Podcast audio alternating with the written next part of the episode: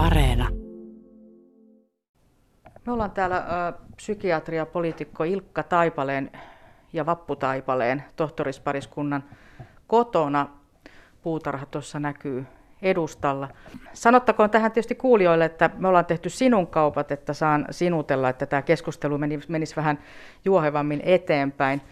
Tosiaan syy, miksi olen täällä, on muun muassa se, että kun nyt taas Helsinkiin ja muuallekin tuli uudet valtuustot, niin olet pitkäaikaisin valtuutettu tällä hetkellä Helsingissä ja helsinkiläiset kerrasta toiseen äänestävät sinut sitten valtuustoon. No olet toki ollut myös kansanedustajana aikaisemmin, eli siinä mielessä valtakunnallisesti tuttu. Miten sitten, sä oot poikkeuksellinen poliitikko siinä mielessä, että sä et jätä niin kuin tätä työtä sinne juhlapuheisiin, vaan oot koko elämässä ajan aina käärinyt hihat ja ryhtynyt töihin ihan sieltä alusta asti nimenomaan näiden niin sanotusti äänettömimpien ja kaikista heikoimpien vuoksi. Mistä tämä lähtee, tämä sun ajatus? No kyllä minulla on ollut näkemys, että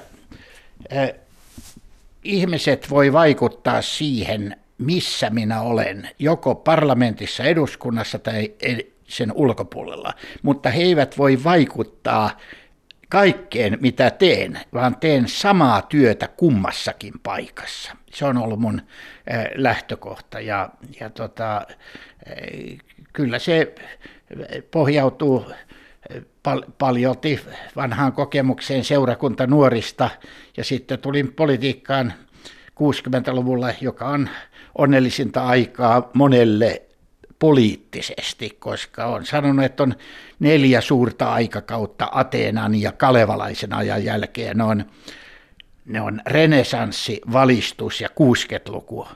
Sitten puuttu neljäs. Neljäs on se, joka on tuleva ja jota me ollaan tekemässä.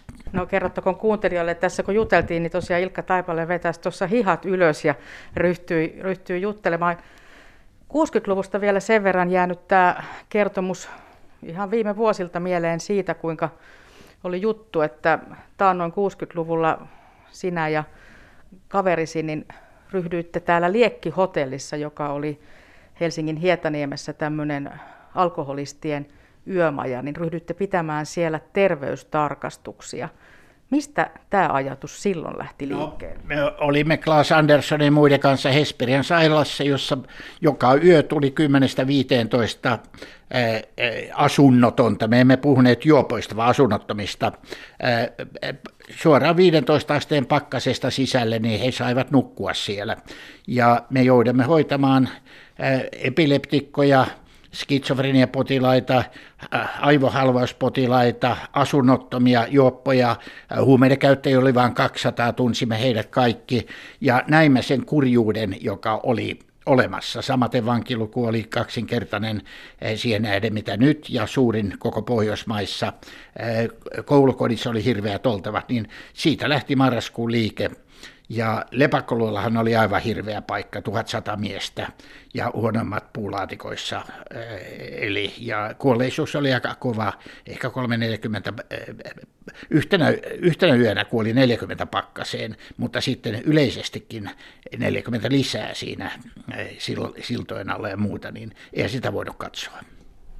No, tämähän oli tietenkin jälkimaininkeja sodasta, siellä osa oli sotaveteraaneja. Tuliko yhtään silloin semmoinen olo, että miten te selviätte tästä Savotasta? No eihän me yksin selvitty tietenkään, vaan yhteiskuntahan järjestetään lepakkoluolan johtuen siitä, että oli suljettu 500 paikkana asuntola ja pakkanen tuli. Mutta lähdimme pitkäaikaiseen kampanjaan. Voisi leikillä sanoa, että Vietnamin sodan voittaja Giap kirjoitti kirjan Pitkällinen kansansota on vietävä voittoisaa loppuun asti. Tein sitten väitöskirjan, että kysymys ei ole alkoholista, vaan yksinäisten miesten sosiaalista asemasta.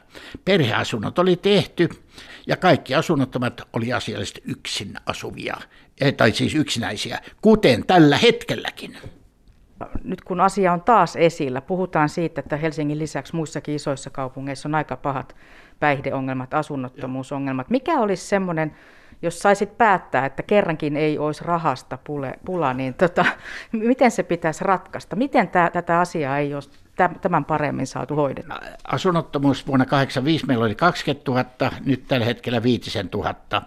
Ja ratkaisu on yksin asuvien asumisen järjestäminen, ja se olisi hyvin helppo asia. Ja nyt Y-säätiö, yksinäisillä asuntoja järjestävä säätiö, ja Valli, vanhus- ja lähimmäispalveluliitto, ovat ehdottaneet parlamentaarisen komitean asettamista yksin asuvien aseman selvittämiseksi. Sitä ei ole saatu aikaan, vaikka covidin aikana viruksen aikana kaikki nyhkyttelee yksinäisy, yksinäisistä ja niin edelleen, mutta ei tahdota tehdä oikeastaan, en sano mitään, vaan operatiivisia toimenpiteitä.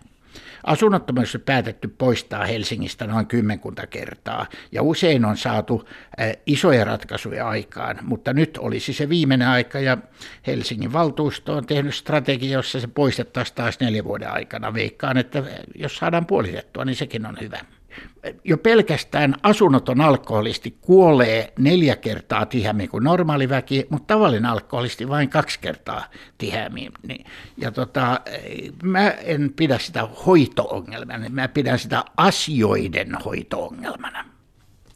No tosiaan nämä asiat, mitä olet ajanut koko elämäsi, just nämä asunnottomuusasiat, sitten tietysti psykiatristen potilaiden – asiat. Ne on varmaan semmoisia esimerkiksi siellä valtuustossa, että siellä ei kaikki kiljuen ole saman asian perässä. Onko sieltä kuitenkin tukea niin kuin aina tullut ja onko, onko seuraajia sitten itsellesi jatkossa siellä ajamassa näitä asioita? Näetkö näin? Kyllähän mielenterveysasioista kaikki puhuu. Yleisestä mielenterveys- ja psykiatria pitää lisää, psykologia lisää ja koulupsykologia sitä ja tätä, mutta minä ajan, en minä, vaan se porukka, jonka kanssa teen töitä, mielisairaan sosiaalisen aseman parantamista.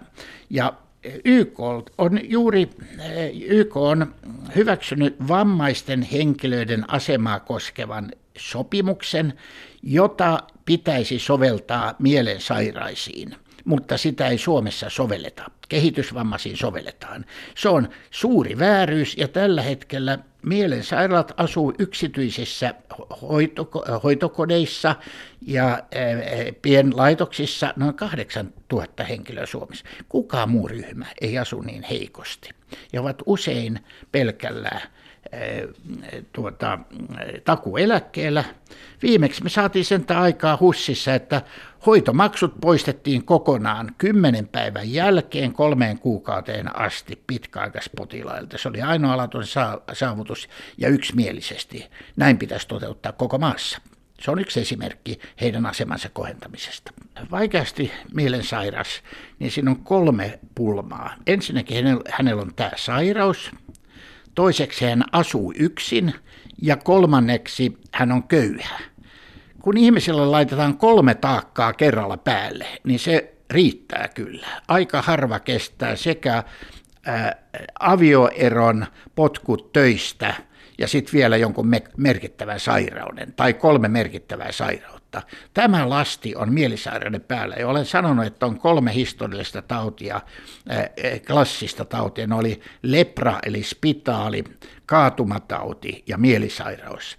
Lepra on pois Suomesta ja kaatumatauti saatiin kuntoon lääkkeillä jo 70-luvulta lähtien. Jäljellä on mielensairaus. Ja kaikki puhuvat yleisestä mielenterveydestä, yleisestä depressiosta. Koko yhteiskunta, jos katsoo iltalehtiäkin, on valittelua täynnä. Kyllä, mielensairaatkin osaa valittaa, mutta heillä on tämä sairaus erikseen, jonka ohella he on ihan tavallisia ihmisiä, on ihan tavallisten ihmisten ongelmat. Ja näitä ei pidä sekoittaa keskenään. No 60-luvun liekkihotellista on aika pitkä hyppäys sitten mahdolliseen tulevaan Laakson somaattis-psykiatriseen sairaalaan täällä Helsingissä, joka sitten mahdollisesti rakennetaan. Mutta itse et ole tyytyväinen siihen, siihen, että minkälainen siitä nyt on sitten tulossa. Mikä siinä on sellainen asia, missä esimerkiksi sinua ei nyt sitten ole kuunneltu, vaikka tiedät nämä asiat? No kyllä, ne joutu kuuntelemaan, mutta hävisin kaikki äänestykset. Se maksaa miljardin ja se on täysin epäonnistunut ää, ää, monstrumi keskellä ää, tota, Hifkin jäähallia, Auroran ää, huippuluokan asuntoaluetta ja siinä lähellä on stadikat ja kaikki muut. Sinne tulee 400-paikkainen mielisairaala, jonka jälkeen edelleen jää somaattisen sairaalan ulkopuolelle Neuvoniemeen Kuopioon ja vanhaa Vaasaan noin sata pitkäaikaispotilasta, oikeuspsykiatripotilasta, jotka olisi pitänyt kotiuttaa uudelle maalle. Minä yritin saada aikaan kylpylätasoista sellaista lepokodin ja sairaalan välimaastossa olevaa laitosta. Tämä on, tässä on rakennettu mielisairaala samaan malliin kuin ruumilliset sairaalat. Lisäksi sinne on ahtautettu, jos käytetään karkeita kansanimityksiä, juopot, huumeiden käyttäjät, neurologiset kuntoutujat halvauksen jälkeen, geriatriset vanhat kuntoutujat, sydänkuntoutujat, ja lastenpsykiatria, joka ei mahtunut tai haluttu uuteen lastensairaalaan, kaikki tämä samaan. Ja meillä on Helsingissä neljä, ja Helsingin lähettyvillä neljä kuntoutussairaalaa tai yksikköä, joita olisi voitu käyttää. Lisäksi osastot, psykiatriset osastot on suunniteltu samaan malliin kuin äh, somaattiset ruumilliset osastot. Ei, ei, ei siitä mitään tule. Oletan, että ja toivon, että rakennuksesta toteutettaisiin vain puolet. Et miettikää, miten keskuspuistoon porukka pääsee kävelemään. Aikanaan oli urheilusalit, oli suuret puutarhat ympärillä, potilailla oli töitä ja tekemistä. Nyt he istuu siellä, ei nyt kädet ristissä, mutta mahtaako sinne mahtua pingispöytääkään joukkoon? Ja tässä todellakin nyt sitten puhuu kokemus, koska työskentelit pitkään valtakunnallisestikin tunnetun Kellokosken mielisairaalan ylilääkärinä, joka nyt on siis jo, eikö se on käytännössä melkein lakkautettu? Se on tyhjillään viisi vuotta ja siinäkin, sekin meni kahdella äänellä vihreät kaksi ääntä ratkaisi, että se lakkautettiin liian aikaisin ja se olisi pitänyt lakkauttaa vähitellen, rakentaa, siellä on kolme kerrostaloa ja kartano, yksi kerrallaan palveluasunnoiksi ja vuokra-asunnoiksi yksi kerralla. Se olisi voitu tehdä, mutta politiikasta täytyy lähteä siitä, että häviää usein, mutta edelleenkin teen töitä sen eteen, että ne rakennukset saataisiin uusinta käyttöön, ehkä kartanoa saataisiin valtakunnalle mielisellä museokin, mutta se riippuu Tuusulan kunnasta pitkälti, mitä tapahtuu siellä. No, olet siinä mielessä perinteinen psykiatri, että arvostat tätä ympäristöä ja jopa taidetta siinä mielessä, että kirjaa, kirjaa tuossa pöydälläkin löytyy taidekirjaa siitä, että näillä potilaillekin pitäisi olla esteettinen ja inhimillinen ympäristö. Mikä tässä on tärkeää? No, katsotaan nyt, jos menet ihmisten koteihin, sitä siivotaan, ne on laitettu kuntoon, huonekalut on modernia ja niin edelleen, mutta jos menet vanhalle asunnottomien poliklinikalle, niin kaikki räheisimmät tuolit on siellä. Ympäristö heijastaa sitä, miten sinä arvosta jengiä. Ja periaatteessa, jos joku joutuu olemaan osastolla pitkään, siellä pitäisi olla samanlaiset olot kuin kotona. Ja yhtä hyvät kehitysvammaisilla on jos meet kehitysvammaisten osastolle tai muualle, ne ovat aivan loistavia verrattuna mielenterveysalan paikkoihin. Käynnistimme kymmenen vuotta sitten kampanjan 10 000 taidetyötä maan sairaaloihin. Ja olen HUSin taidetoimikunnan puheenjohtaja ja tällä hetkellä olemme vuosittain hankkineet 300 työtä HUSin tiloihin, mutta ajatelkaa, 140 laboratorion röntgentilaa, 150 psykiatrista erilaista yksikköä ja laskemme vain tyhjiä seiniä. Kävimme parissa päivässä 45 psykiatriyksikössä, depressiopoliklinikan seinät ovat eh, eritteiden värisiä, ruskeita tai violetteja, ei mitään seinillä. No siellähän meillä tuli depressio, kun kävimme osastoilla, niin anteeksi vaan, niin mun kaverikin, joka on ollut ortoni ylilääkäri ja minä, koettiin sellainen déjà vu-elämys. Tällaista on ollut 75, niin kuin Solzhenitsinin syöpäosastolla. Ei mitään tekemistä osastolla. Käytävää mennään edestakas. Olkoonkin, että viruksen aikana ulkotyöitä on vähemmän ja niin edelleen, mutta äh, se oli kauhistuttavaa. Ja pelkästään ympäristön parantamisella me saamme hoidollisia tuloksiakin.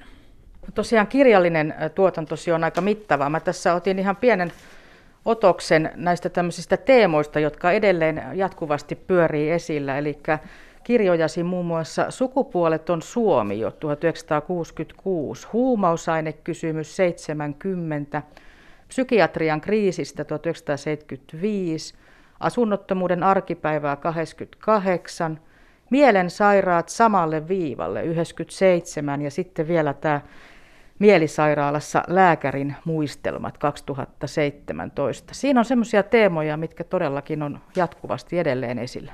No, kirjat ovat tietenkin intohimoni, että ensimmäinen eh, kirja annettiin, eh, jos leikillä sanotaan, menimme naimisiin 65 eh, viimeisenä päivänä ja mitä me ensimmäisenä sen jälkeen teimme. Veimme ensimmäisen käännöksemme Budo Mansteinin ydinsota ja väestönsuojelu Tammeen. Se oli Marsalkka Mansteinin pojan, Budo Mansteinin huipputeos, joka aiheutti valtavan keskustelun Suomessa. Budo Manstein oli käynnistänyt ydinaseiden vastaisen lääkäriliikkeen vuonna 1958 ja myöskin sitä ennen Kemikalisierung der Welt, eli luonnonsululiikkeen, joka Suomeen tuli paljon myöhemmin. Ja se oli ensimmäinen kirja, nyt olen varmaan toimituttanut tai junailu sadoittain kirjoja. En tiedä, onko 400, ja sitten toimittanut paljon, että intohimo. Mutta ehkä t- tällä hetkellä tärkein kirja on eh, Sata sosiaalista keksintöä Suomesta, teos, joka on ilmestynyt tai käännetty 52 kielelle, kun Kalevala on käännetty 48 kielelle, mutta se on osittain käännetty 12 se kertoo suomalaisen yhteiskunnan olemuksesta ja, ja pidän sitä yhtenä tärkeimmistä. Ja tulossa on toki ehkä hauskin homma on sellainen, että yritimme lääketieteen kandiseurassa saada vuonna 1965 Hippokrateen kirjoja tai kokoelman tekstejä. Hävisin me yhdellä äänellä nyt se tulee näinä viikkoina 56 vuotta sen jälkeen, ettei pidä lannistua vähästä. No miten sitten se aktivistipuoli? Parikymmentä vuotta sitten ainakin kuulin semmoisen jutun, että kun Tuusulassa oli asuntomessut, niin olisit ollut siellä pitämässä yhden miehen mielenosoitusta asunnottomuutta vastaan. Pitääkö tämä juttu paikkansa? Kyllä, koska asuntomessuilla oli ainoastaan ja nykyäänkin melkein on perheasuntoja. Ja asunnottomuus koskee lähinnä yksin asuvia.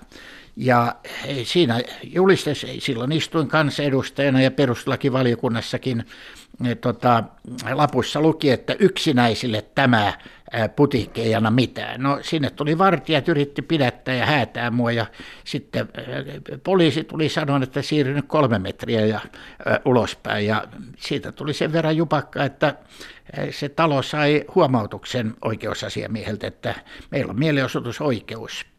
Ja tätä mieltä mä olen edelleenkin asuntomessuista. Ja oliko niin, että palasit sinne sitten seuraavana päivänä kansanedustaja? Ei vaan olin kansanedustaja silloin. Juu, no totta kai kansanedustajat pääsee sisälle sitten tutustumaan näihin. Ja, ja tota, eh, mutta kyllä näitä mielenosoituksia on aika paljon eh, ollut, mutta kannattaa miettiä, eh, milloin ja, ja mitä keinoja käyttää. Me kirjoitimme oikeastaan mielenosoitusoppaitakin, mutta mielenkiintoista oli, että Vuonna 1964 opiskelijoille pitkästä aikaa ensimmäinen mielenosoitus sitten 30-luvun. Se oli opiskelija-asuntojen puolesta, mutta he eivät uskaltaneet, eivätkä halunneet mennä eduskunnan edestä, ettei halvenneta eduskuntaa, vaan menivät Arkadiakatua pitkin. Ja silloin muutamalla opiskelijoilla lapsia, niin nostettiin lastenvaunut ylös mielenosoitus, mutta siitä alkoi opiskelijoiden asuntojen rakentaminen 70 000 kämppää ja opiskelijoiden asuntopula poistui pääsääntöisesti ja alivuokralaisuus poistui Suomesta. tila, jossa haastattelua tehdään, toimi meidän lastentarhana ja nykyään esimerkiksi hotellitaipaleena tai juhlia varten tai tätä haastattelua varten. Että tämä on ollut loistava ja toimiva talo.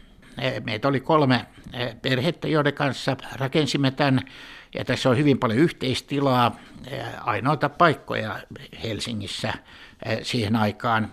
Ja ulkopuoliset nimitti tätä punaporvareiden taloksi, mutta lapset oli pitkälti yhdessä keskenään ja viikonloput meillä oli yhteinen ruoka ja niille, mutta kyllä me miehet olimme silloin aktivisteja. Käytännössä SOSTEM terveyspolimaksuton kansallinen terveyspalvelu ja terveyskeskukset ja muut la- lainsäädäntöä kehitettiin tässä talossa ja muuta. Ja va- vaimot ei suinkaan olleet keittiöissä, vaan he tekivät omaa työtänsä, hyvin lahjakasta työtä. Perheelämässä oli myös se kausi, että jäit pois valtuustosta ja, ja ryhdyit olemaan täällä kotona enemmän, mutta siihen oli yksi lapsistasi ikään kuin aloitteellinen. Mitä tapahtui? No olin ollut vuodesta 69 80 välin eh, kolme valtuustokautta ja oli taas vaalit tulossa. Ja Vappu oli saanut töitä Kuopiosta apulaisprofessorin lastenpsykiatriassa ja meillä oli neljä lasta ja on. Ja, ja tota, sitten oli vaalitilaisuus, johon olin ottanut vanhimman pojan mukaan. Silloin hän oli 12-vuotias suuruusluokka. 150 ihmistä kuuntelemassa ja, ja tota, yritän se, sepustaa tai selittää jotain, niin poika löi tällainen. Isä, älä puhu roskaa isä, tule kotiin isä. Jolloin mä yritin sanoa, että hetki vaan, kohta ryhdyn puhumaan lasten asemasta ja koulusta ja kaikesta muusta. Tule kotiin isä. No se kesti, niin kuin mulla päätöksenteko kolme sekuntia, niin mä ajattelin, että ton kapinan mä vielä kukistan, että mun kanssa ei pärjätä. Ja jäin vaaleista pois ja ajattelen, että siksi kun hän on aikuinen, niin katsotaan sitten. Voimasuhteet kääntyivät. Vapusta tuli ministeri yllättäen vuonna 1983 ja siinä meidän keittiöpöydän ääressä ystävämme Alvar Typpe, jolla on ainoana aputyömiehenä oma patsas, kokonainen patsas Kellokoskella. Se oli niin kova kaveri.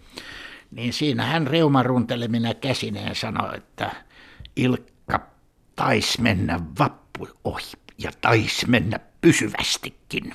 Ja sitten kävi niin, kun meillä oli vieraita, niin minä keittelin teetä ja kuuntelin, mitä naiset ja, ja meidän vieraat puhuivat. Ei, mutta tasaveroisuus meillä oikeastaan sen tapasta, että kumpikin tekee omaa työtä aika pitkälle. Vappu on eh, lasten, vanhusten, perheiden lasten ja monien muiden asioiden kanssa. Ja mä hoidan miesten, poikien ja pudo, siis heikompien asioita, joissa hän on koko ajan mukana. Ja kansainvälisesti toimimme yhdessä, kuulimme hyvin paljon eh, yhdessä kaikkialla eh, sanossa suomalaisen yhteiskunnan ilosanomaa, mutta meitä ei ole kytketty niin kuin sarjaan niin kuin pattereita, jolloin voltteja tulee paljon, vaan rinnan, jolloin virtaa tulee paljon. Ja sitä meillä toki on ja pääsääntöisesti pärjätty hyvin, mutta kyllä siihen liittyy sellainen, niin kuin sanoin tuosta Kiapista, että pitkällinen kansansota pitää viedä voittoisaan loppuun ja se koskee avioliittoakin. Mutta olette kuitenkin esimerkki siitä, että kaksi mittavaa uraa voi mahtua yhteen avioliittoon. No, onko mittava tai ei mittava. Meidän pää, vapaa-aika kuluu perheen, lasten, puutarhan kanssa, mutta ennen kaikkea yhteiskunnallisen toiminnan kanssa. Että, et tota, koko ajan yritämme viedä näitä asioita eteenpäin operatiivisesti. Ei, ei kauheasti innostuta yleiseen keskusteluun, vaan se kutoutuu aina jonkun asian ympärille ja yritetään kehittää niitä.